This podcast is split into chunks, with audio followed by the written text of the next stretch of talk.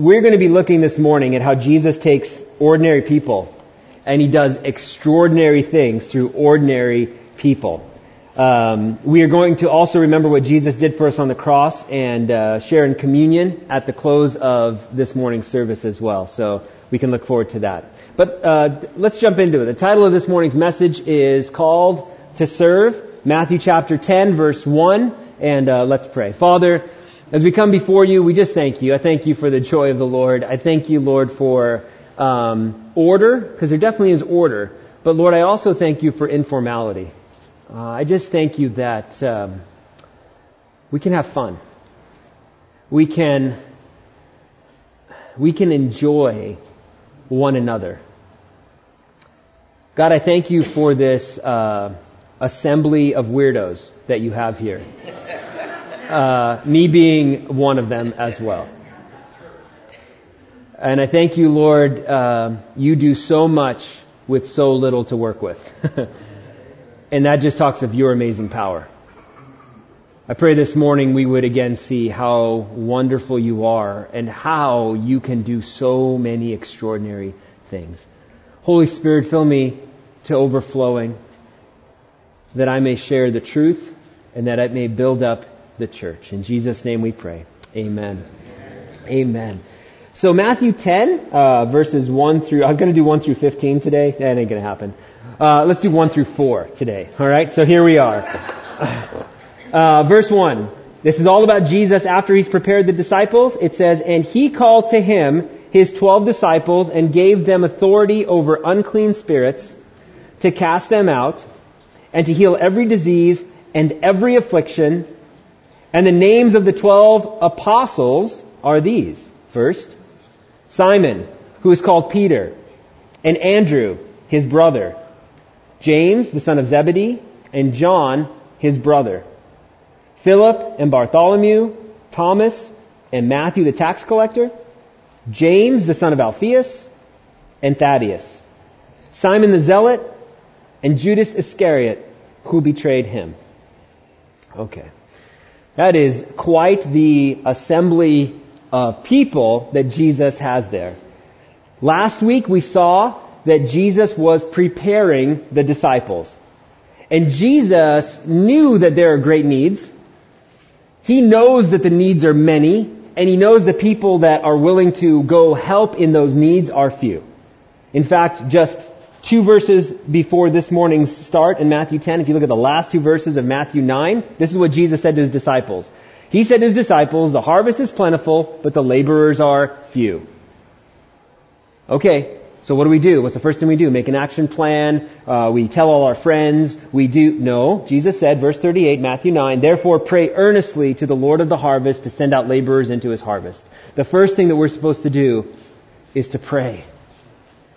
Last week we looked at how it's important for us to pray before we even make a plan. Hold on, wait a second. Doesn't the Bible say man makes a plan and the Lord directs his steps? Absolutely, you're right. But before you make a plan, you should pray. You should pray. Because sometimes the Lord will give you an answer that doesn't require this intricate plan. Sometimes the Lord just says, no. See, that's age all that planning. You didn't have to do it. Yeah, but that's not what I wanted to hear. Yeah, but you wanted to hear from the Lord. Sometimes when we pray, God just cuts to the chase on things. And so, what we see here is Jesus in the Gospels, we see this account of Jesus calling the twelve. We see him calling them in the Gospel of Matthew, which we're in today, Mark, Luke, and we also see it in the book of Acts. So there's four different accounts of these names of guys being called. In the Gospel of Luke, in the sixth chapter, you'll see it on the screen, verse 12, this is what happened just before Jesus called the twelve, and Luke tells us some of the details here. In these days, he, Jesus, went out to the mountain to pray. Look at that, Jesus prays. And all night he continued in prayer to God.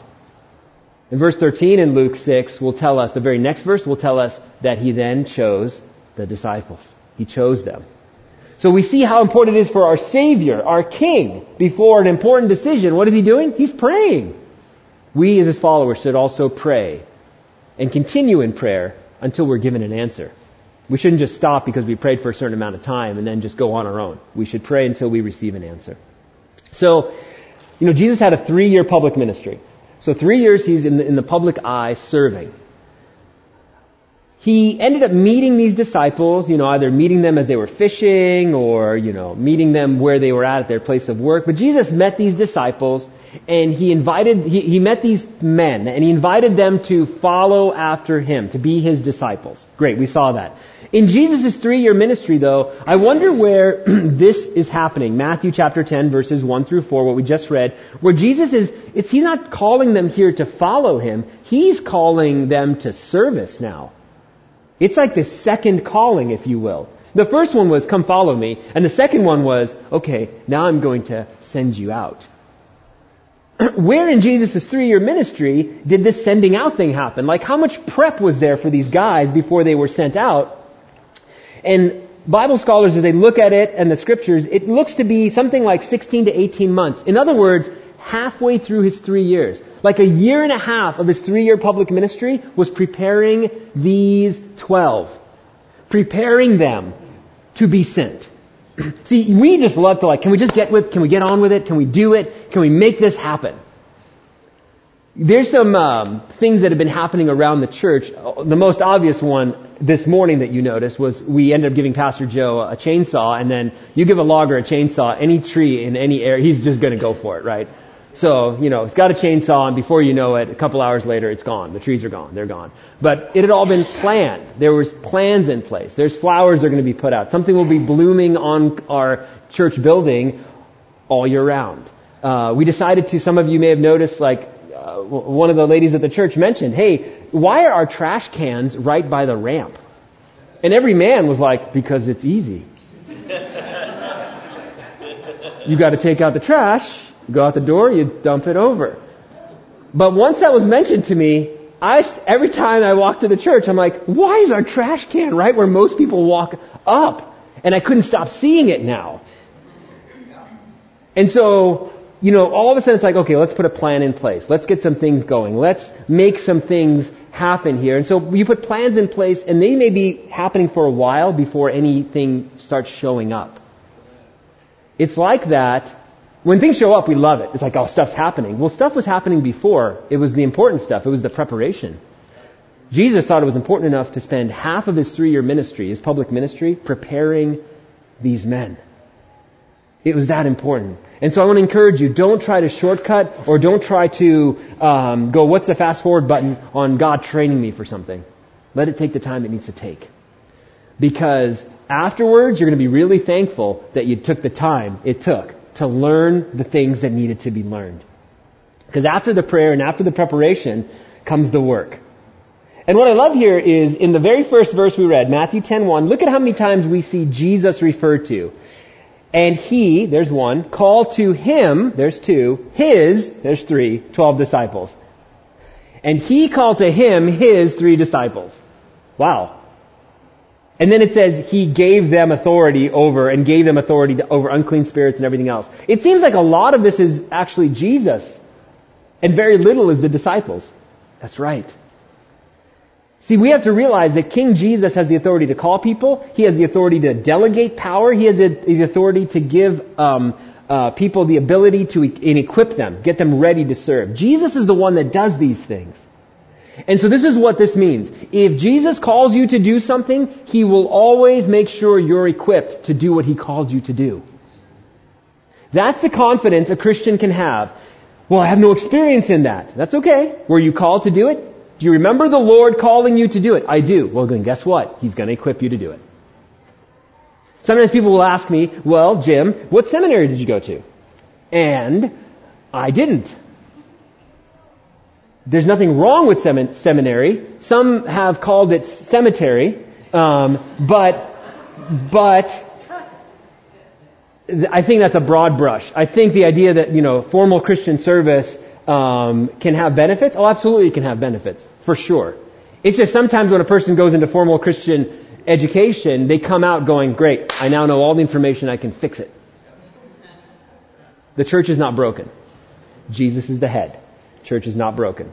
The church is full of imperfect people. That's where the issues come from. But the church is not broken. And so, is formal education, Christian education, is there an issue, is there a problem with that? No, but that's not how God does it with everyone. And so, you know, sometimes it's that idea of, well, how did you get your education? Or how did you learn to do this? A lot of it was watching my senior pastor. A lot of it was showing up at the church. And, and when I was done at college, I would just swing by the church because I'm like, hey, you guys need anything? Yeah, we need those rocks swept, or we need these lines striped, or um, we got some stuff that needs to be organized, or hey, you're a computer science major. Can you help hook up this one printer to our two computers? I think it's called networking. Do you know how to do that? I'm like, yeah, I, I could do that. Sure. There's this thing called the internet too. Can we get that? I'm like, yeah, sure, we could. Yeah, we could do that. And so it was just this idea that I suddenly became the tech guy. You know, all Indian stereotypes aside, like the church had an Indian tech guy. And so, uh, it was great because it was an opportunity to serve, and it was serving doing what I was already trained to do. It, w- it wasn't like this idea like I had to go to do something before I could serve. God will let you serve with what He's already trained you to do. You just may not think what you've been trained to do is something God could use. Oh, you would be amazed at how creative our God is. He doesn't waste anything. So the things that you have, the experience you have, God could use them for His service. So, you know, this call to commitment, this call, this commissioning, if you will, he's calling them to go out. So Jesus is saying to these 12, you've heard me, you've seen me do things, but now you're going to do it yourself. Sometimes it's that idea of like, hey, we're going to go do something together as a church, but it's great. Oh, well, oh, this is funny. Uh, we've got a potluck or some barbecue at the park. Wonderful. Okay, the food's ready. All right, what are we waiting for? You know what we're waiting for?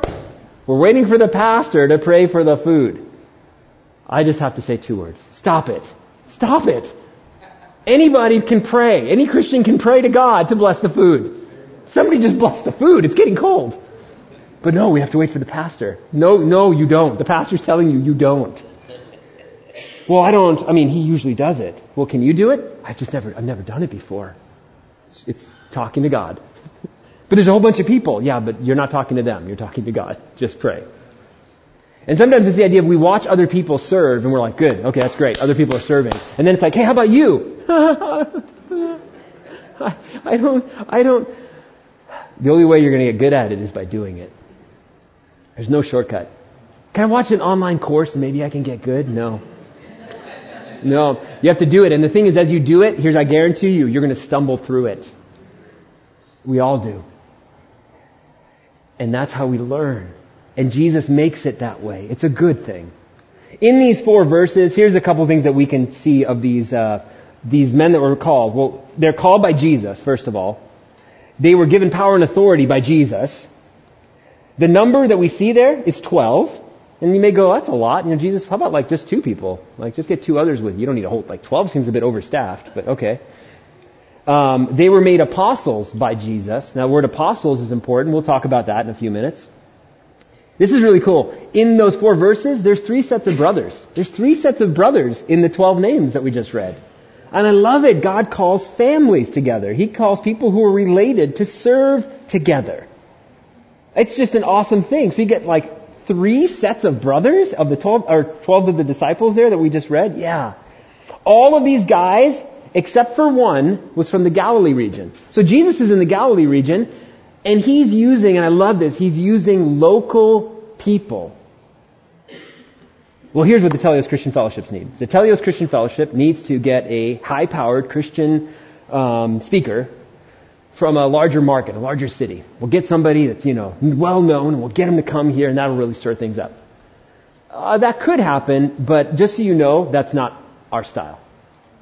We believe that God will raise up people right here in this community to serve the people of this community. We believe that.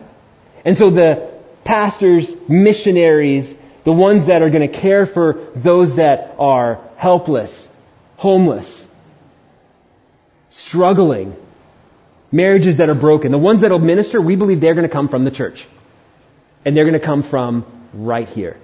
I believe some of the future missionaries, some of them aren't saved yet because nobody's told them about Jesus yet. And it's going to be one of you that does. And then they'll realize who Jesus is and they can't wait to tell other people. If you've been in your Humboldt County for any amount of time, you know there's an aversion to the outside, right? Oh, you're from Southern California or you're from some big city or, no, listen, no, we, we do things here. The way we do things here. And so they may reject somebody from the outside? Or who are you to come in and tell us what to do? But boy, when a local young man or local young woman knows Jesus personally and they start sharing with their friends, hey, wait, you're from here. I know you. I went to school with you. You live like right down the street from me. Wait, you're a Christian? All right, well, hey, how does that work? I think people are more open when they know the ones that are Christians. And so what we see here is Jesus, like I said, all of these men, except for one, was from the Galilee region. The one that wasn't, his name, Judas. Judas Iscariot, which Iscariot is actually two parts of a word. Ish Cario. Cario was the town he came from, which wasn't in the Galilee region. So it's Judas from the town of Cario. Judas Iscariot. He was the one outsider, if you will. Um, but the other guys were all local guys. Here's the other thing I, I noticed too as we're looking at this passage here. They were all organized. What do I mean by that? Remember I said that this list of, of disciples is in four other, three other books. We have it in Matthew, Mark, Luke, and Acts. And if you line up all those names, I was going to put them all up on the screen, but for the sake of, of simplicity, if we look at it, there's some things you notice. The thing you notice is that Simon is always first in all four of those lists. Judas is last in all of those lists except in Acts where he doesn't even show up. But other than that, if you look at the name order and you put the names there, and, and again, sometimes the names, uh, they're called by one name, but they're also known by another name. Peter and Cephas. And it's the same person. You'll see that as you put these four lists together. When you look across the order of the names being read, there are a few names that line up in the same spot every time. And it's as if these 12 disciples are divided up into three groups. Three groups of four. The leader of the first group, well, he's he seems to be the leader of the 12, if you will, or the, the vocal one of the 12. Surprise, surprise, Peter. So Peter's always first on the list. But then you go down to the fifth person on the list, the leader of the second group of, of four, Philip. And then you go down a couple more people and you look at the leader of the last group, James, the son of Alphaeus. And those guys are always in the same order, regardless of which list. And so you kind of see this order and organization. Twelve people, that's a lot of people to lead. Well, Jesus is like, hey, Peter, you're going to be kind of the vocal person over all 12, but then even these 12 will be divided into groups. And I love that there's this structure there.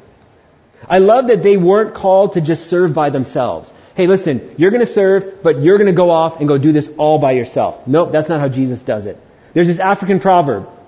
If you want to go fast, you go alone. If you want to go far, you go together. You want to go fast, yeah, I'm going to do this by myself. If you want to go far, though, you go together.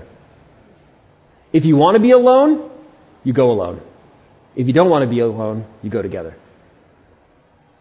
I want to go fast, but it's going to be alone. Go together. It's better.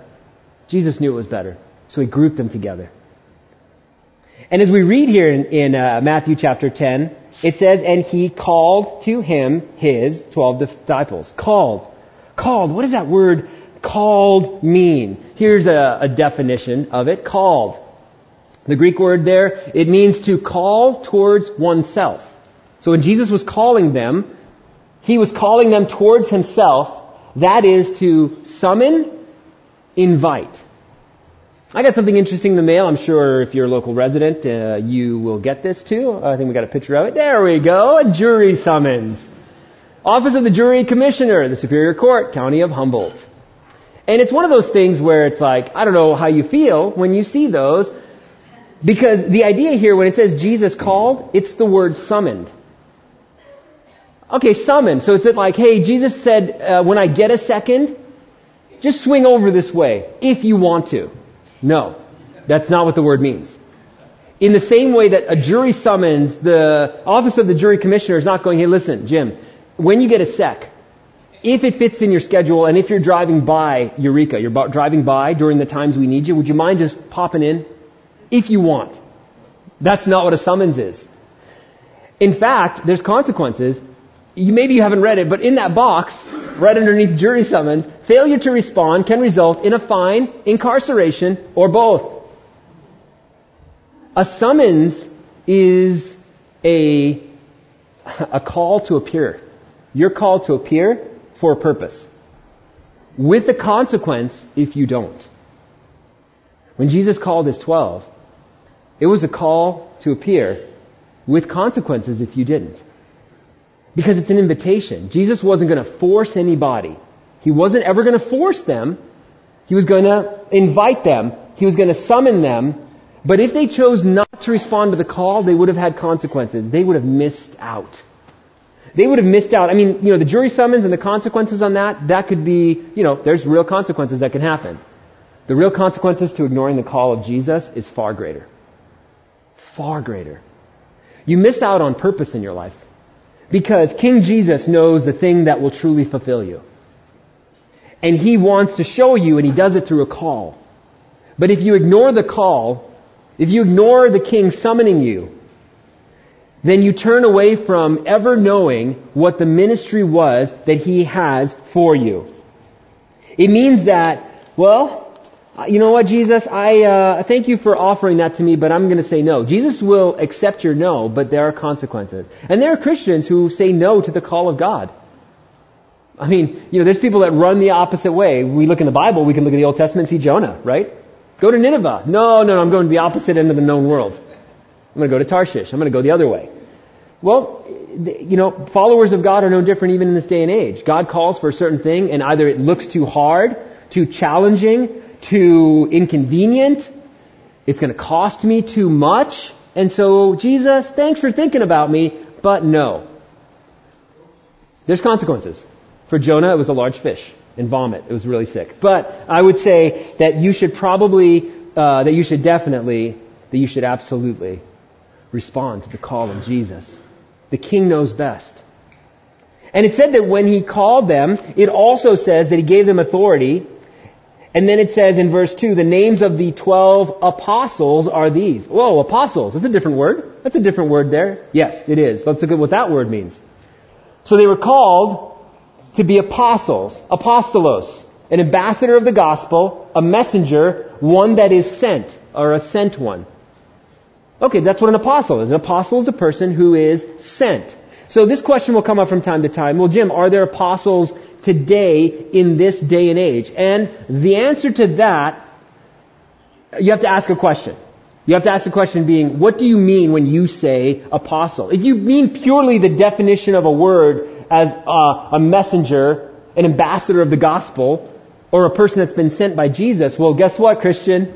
Every Christian is called to be an ambassador of the gospel. Every Christian is called to be a messenger, and everyone uh, that has responded to the call is being sent by Jesus. So, in that sense, in the dictionary definition of the word, yes, a Christian is called to be an apostle. Yes.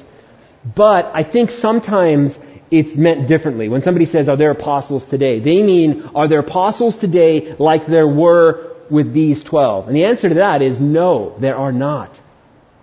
I take you to the last book of the Bible, Revelation 21, verse 14.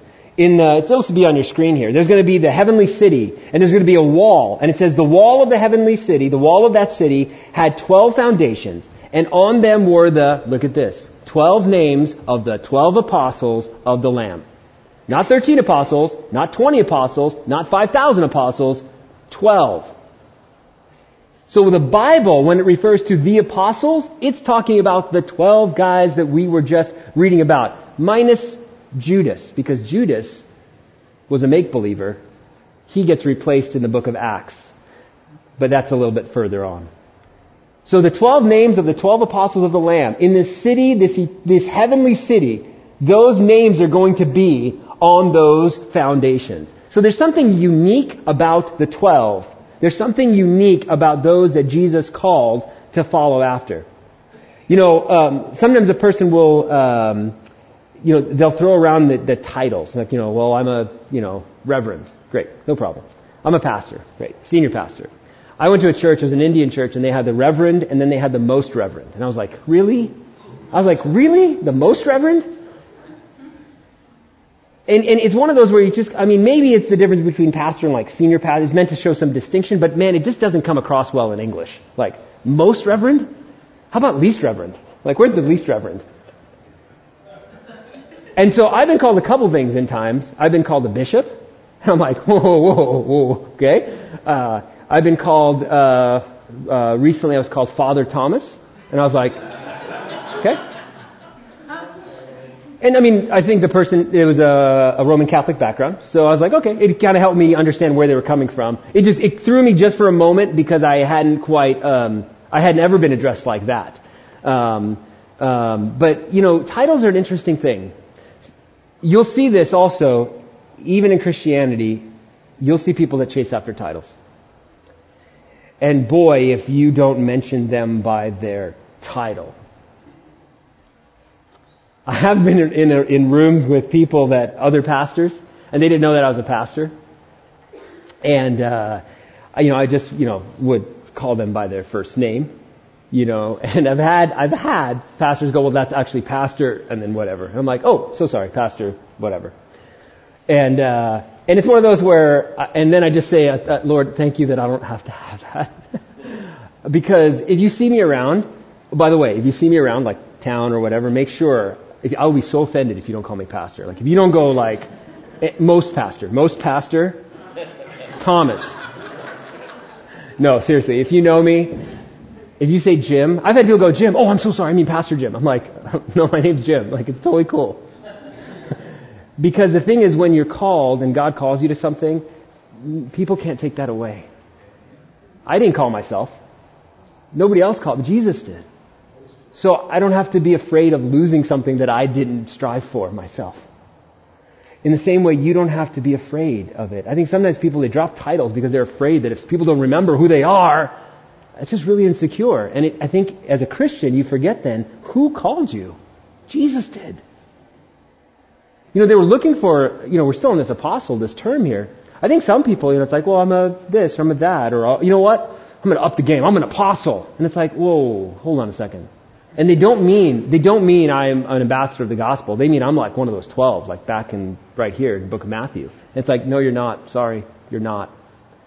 And sometimes it's this idea of striving for this title. I have to have a title. I have to have people know how self-important I am.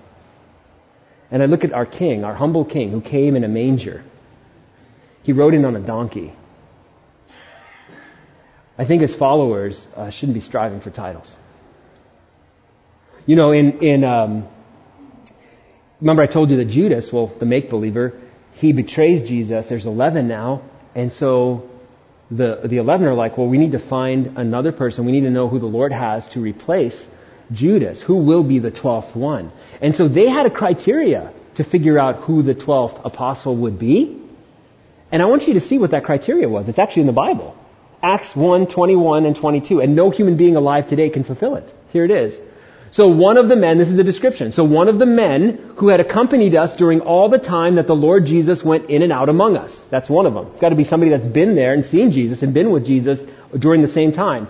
Beginning from the baptism of John, when John said, Behold, the Lamb of God who takes away the sin of the world. They had to have been around from then until the day when he was taken up from us, ascended. One of these men must become with us a witness to his resurrection. So they also had to witness the resurrection of Jesus. They had to see the risen Christ. Sorry, no human being alive today fulfills that. There are no apostles the way the Bible describes apostles in this today. It's so important. I just want you to know, because sometimes people, they just like to throw titles around.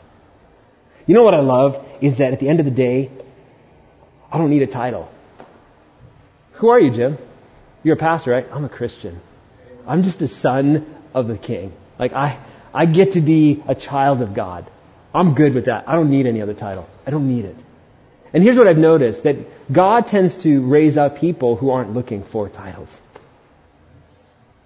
The ones that are, God knows. And God will take care of those things. I just want you to, to have a humble heart. Just realize that God has so very little to work with. And if any good comes out of it, it just means God's really awesome. I'm reminded that often when people come up and go, well, I was really blessed by the message or I was really moved. I'm just going, God, you have so little to work with. And you're doing amazing things. He can do that in you too. Let him do it. Respond to him calling. That summons, he's summoning you because he loves you and he has something special just for you. You know, these guys, there weren't any like special characteristics about them. Like Jesus was like, you know what? Let, it's like pick up basketball. It's like a basketball game. Everybody line up. All right, you. I want you on my team. And I want you. And I want you. And I want you. From the world's perspective, Jesus picked a bunch of weirdos. He picked a dysfunctional group of people that normally wouldn't operate well together. And you know what that reminds me of? the church. Honestly, think about it. Would we really in day to day life hang out with each other if it wasn't for the fact that Jesus has brought us together here? I mean, there's some people in this room that I just wouldn't, we don't operate in the same circles.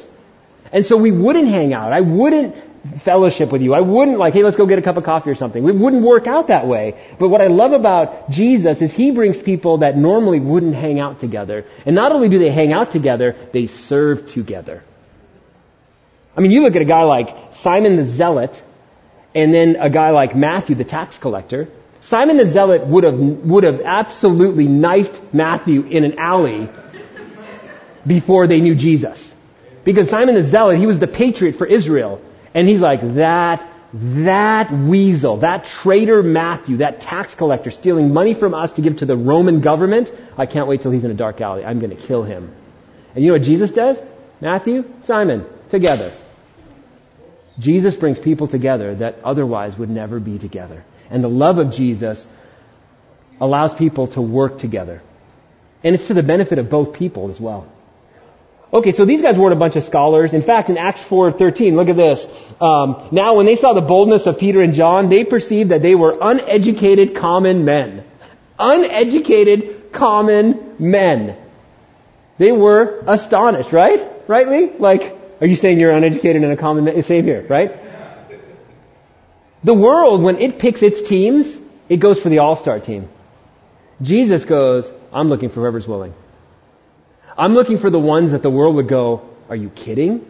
Like, they're being used to do something? Because then who gets the glory? God gets the glory. I mean, the real world changers in God's economy are ordinary people. There's a battle, there's a giant, Jesse goes down all of his kids. It's like, yeah, none of these kids. And it's like, do you have any other kids? Yeah, there's one. He's like this little runt. He's out in the field with sheep. His name's David. Get him. David shows up, looks at Goliath, Look at this dog. What's up with this dog? You guys gonna let him talk smack about God? The most unlikely.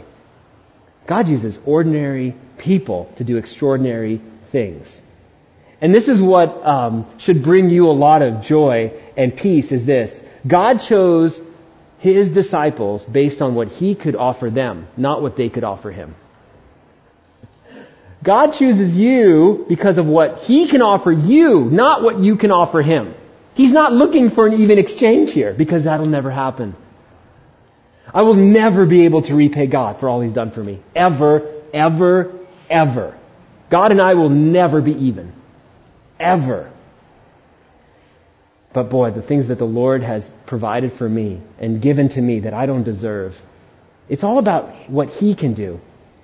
Pastor Chuck Smith, he's with the Lord now, but he said this. He said, Jesus doesn't call the qualified, but He qualifies the called. Oh, I have to have these qualifications. I have to have all these things. I have to do these things. No, Jesus first calls a person, and then he'll take care of all the things you need. Jesus doesn't call the qualified. He doesn't, oh, who's the most qualified person? Jesus qualifies the called. Did you notice that in this process, in this very short few verses here, there was no um, application process? Jesus didn't say, hey, listen, so guys, disciples, a lot of disciples, a lot of people have been following me over the last year and a half here. Um, listen, I got 12 open spots. Okay, they're pretty primo spots here. So uh, what we're going to do, I got some applications. Go ahead and fill out these applications. And then uh, we're going to have you take the application, and we're also going to have to do a personality test, and we're going to do a spiritual gifts inventory, and then we're going to have you take a polygraph. And after we do all of those things, we'll take it to the board, and then we'll have the committee, the subcommittee, and the sub-subcommittee. And after that's all done, then we'll then we'll eventually roll out who we've selected. What I love about the king is the king doesn't need any of that because he has full authority to call whoever he wants, whenever he wants, for whatever he wants. He cuts through all red tape. He just calls. And I'm not saying that those things I just mentioned, an application, we have applications to serve. A personality test, spiritual gifts. I'm not saying those are bad things. I'm just saying, would you look at how Jesus the King does things? Sometimes we want to just bring that up. Well, God, I, I don't know if I'm the most qualified or the most sound or the most. And Jesus is like, Did I not call you? Follow me. Serve me. Um, Jesus said this in John 15, 16. And this always helps with our perspective of being called. You did not choose me, Jesus said, but I chose you and appointed you. That you should go and bear fruit and that your fruit should abide so that whatever you ask the Father in my name, he may give it to you. Jesus has a ministry for you to do. And for that ministry, this is what you need to know. You are not the second choice, the third choice, or the fourth choice. You are the first choice. But you will never know what that ministry that Jesus has for you is and it may not be formal ministry. It may not be in a church. It may be outside the walls of a church building, which is where most ministry actually happens. You will never know what your ministry is, that thing that will cause you to have the deepest of fulfillment in your life because you're doing the work of the Lord that He made just for you to do. You'll never know it if you don't respond to Jesus summoning you. You will never know it if you do not respond to the call. Remember I said, ignoring the call of Jesus has some consequences. You'll never know true fulfillment in your life in serving the Lord. You have to respond to Jesus. And He will always equip you and empower you to do whatever He's called you to do. I remember being uh, asked to serve in the kids ministry, and I thought it was a joke in this sense. I wasn't married, I didn't have any kids. And, you know, there's like 300 kids between babies to fifth grade. And it's like, well, Jim, we think you should be in charge of that. I'm like, I don't think I should be in charge of that. Are you guys crazy? I, I don't think I'm the most, I don't think I'm the most qualified person. I don't think I'm the right person. And what I realized was they weren't asking me to actually minister to the kids. They were asking me to lead the leaders. The leaders will do the work.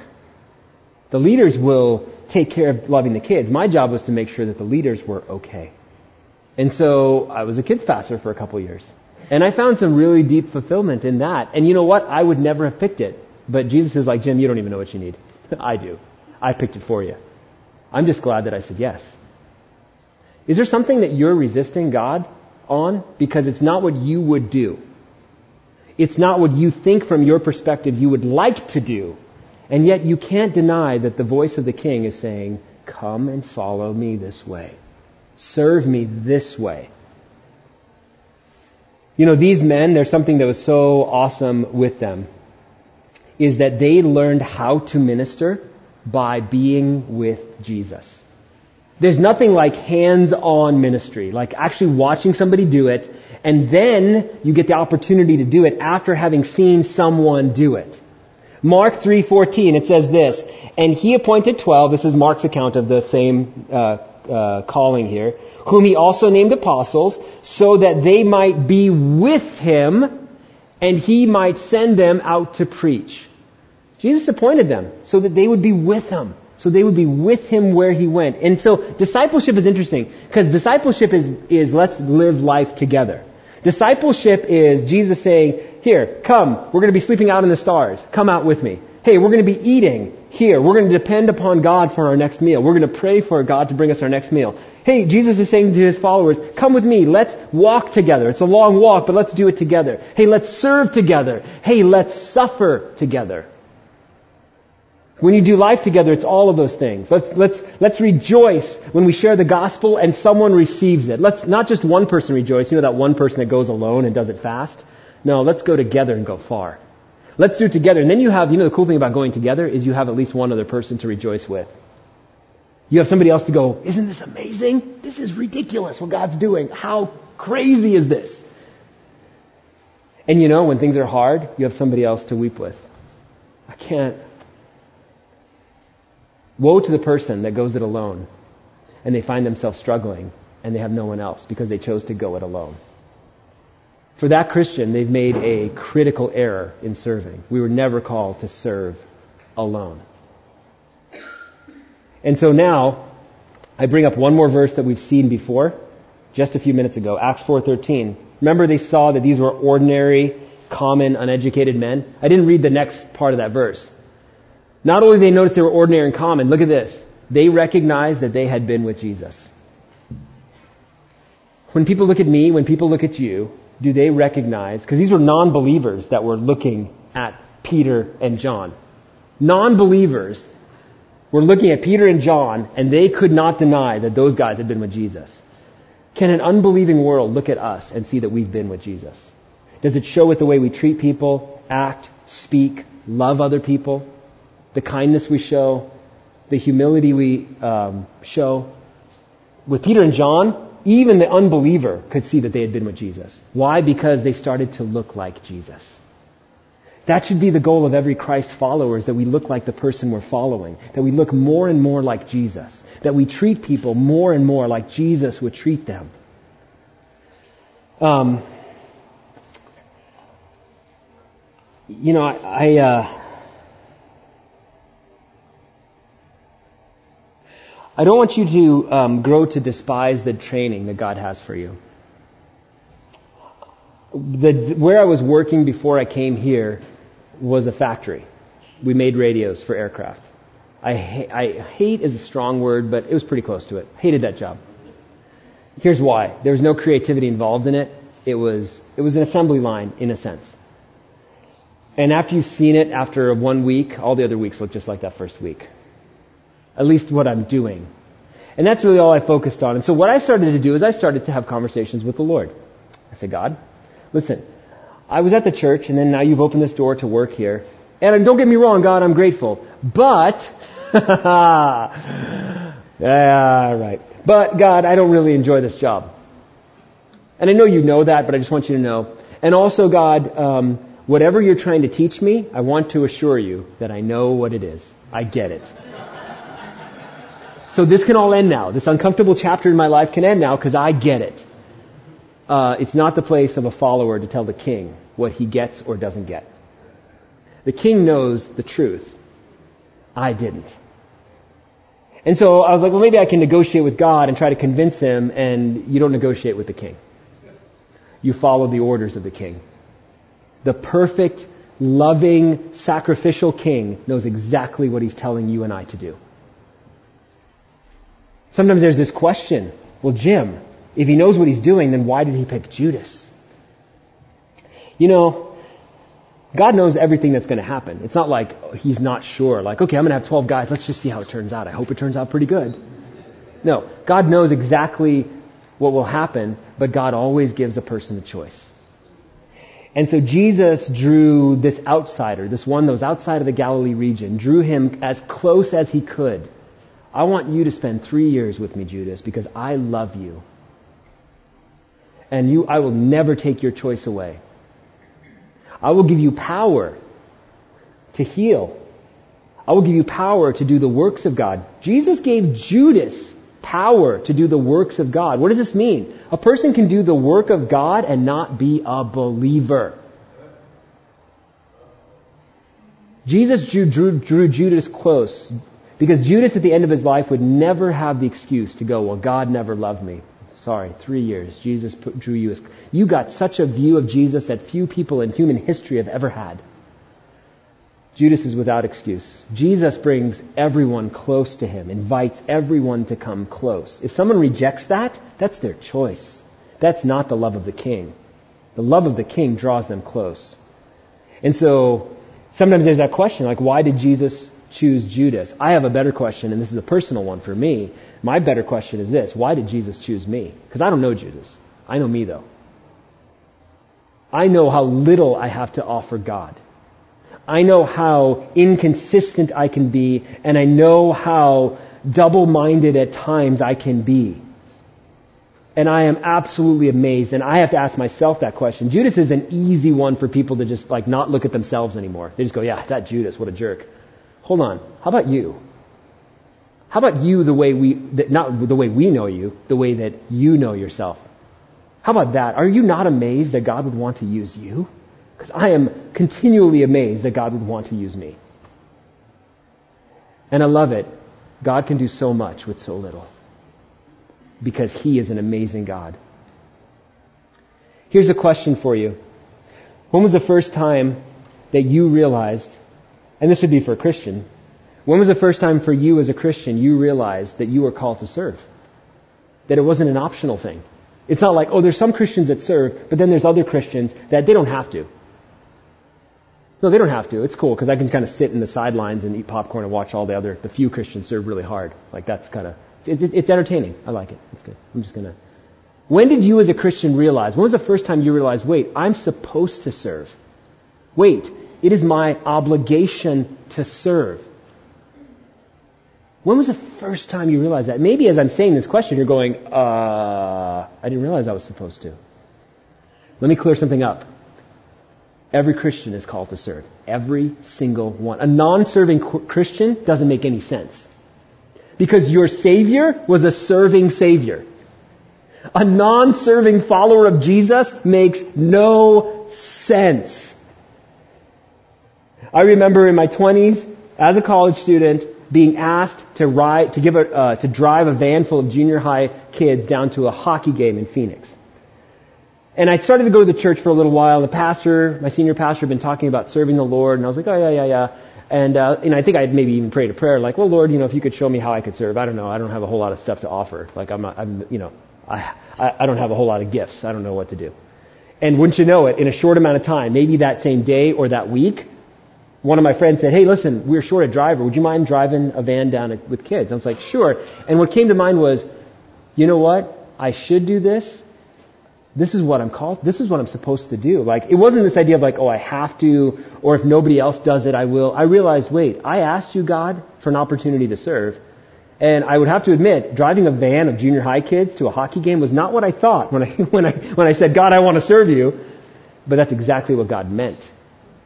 And so I went, and that was the beginning of five or six years of serving in junior high ministry. That was the first, that was the beginning. See, God knows exactly what He's doing, don't reject it, the king when he summons you just because you don't understand the point. Know this, Jesus doesn't have any plan B. The plan that he has for you is his plan for you. So if you're just like, okay, I'm just not going to do what God called me to do. I'm just going to wait until he gives me a better option. Guess what? He's going to outlast you. You'll die first. He's not going to change his mind. He has something for each one of us to do. And it will be exactly It'll fit you. It'll be a good fit for you. You won't have to be like, oh, I have to become somebody else. No, it's who God made you to be. And it will be a blessing to the people around you. And if you don't know what that is, please pray very specifically. God, show me how I'm specifically supposed to serve you. Make that your prayer. Keep praying that prayer and don't stop until God shows you how you're supposed to serve Him. We would turn this entire community upside down if every Christian would serve. If every Christian would serve, and I don't mean formally, like in a church. Most service happens outside the church walls. If every Christian would serve, this community would be turned upside down for Jesus Christ. The work, there's a lot of work to be done. The workers, not a whole lot of people out in the field working. If you're on the sidelines, ask God to show you what He's calling you to serve in. All right. Um, I'm so glad I didn't try to do 15 verses because that would have been crazy. So we're just going to pause right there and we're going to remember what Jesus did for us on the cross. So I'm going to invite the worship team to come on up. And as the worship team comes up, I want you to consider yourself. I want you to consider what God's been telling you. Maybe this message just kind of connects some dots for you where you just go, oh, that, that makes sense. Maybe that's why I've been thinking about serving. Maybe that's why I've been wondering what I'm supposed to do for God. Maybe that's why I've been feeling unfulfilled in my life. It's because God has something for you to do. You're just not doing it. So how about we bow our heads and close our eyes just right now? And if you're a person who you just want to know what the Lord wants you to do, you want to know what, how the Lord wants you to serve. If that's where you find yourself this morning, we have our heads bowed and eyes closed. This is not a salvation uh, a call for that. This is just you wanting to know what God wants you to do and how you can serve Him. If you could just raise your hands. Okay, like 20 or so people. Okay, you can put your hands down. Father, for these folks, I pray for them. Jesus, you don't have to make up something for them. You have a plan A for them. It's been designed and created just for them to be a part of. And when they step into it, when they respond to your call, you will give them everything they need to do it. Father, I pray for them. I pray, Lord, that they wouldn't um, dismiss options that have come by because they just thought, oh, that's not me. Or I don't know if I'd like that or I don't know if that would be a good fit. I pray, Lord, that you would open their eyes to see the opportunities that are right before them, that maybe before they missed. And Lord, give them all boldness to step into the calling that you've called them to do. And then, Lord, I just want to thank you ahead of time because we don't have to wait for it to happen to thank you. I want to thank you on this day in November for you answering the heart's cry of people who have just been asking to be fulfilled in service. Lord, we thank you on this day in November for the answered prayer that's coming. We love you, Jesus. We thank you that you use us in extraordinary ways for your honor and glory. In Jesus' name we pray. Amen.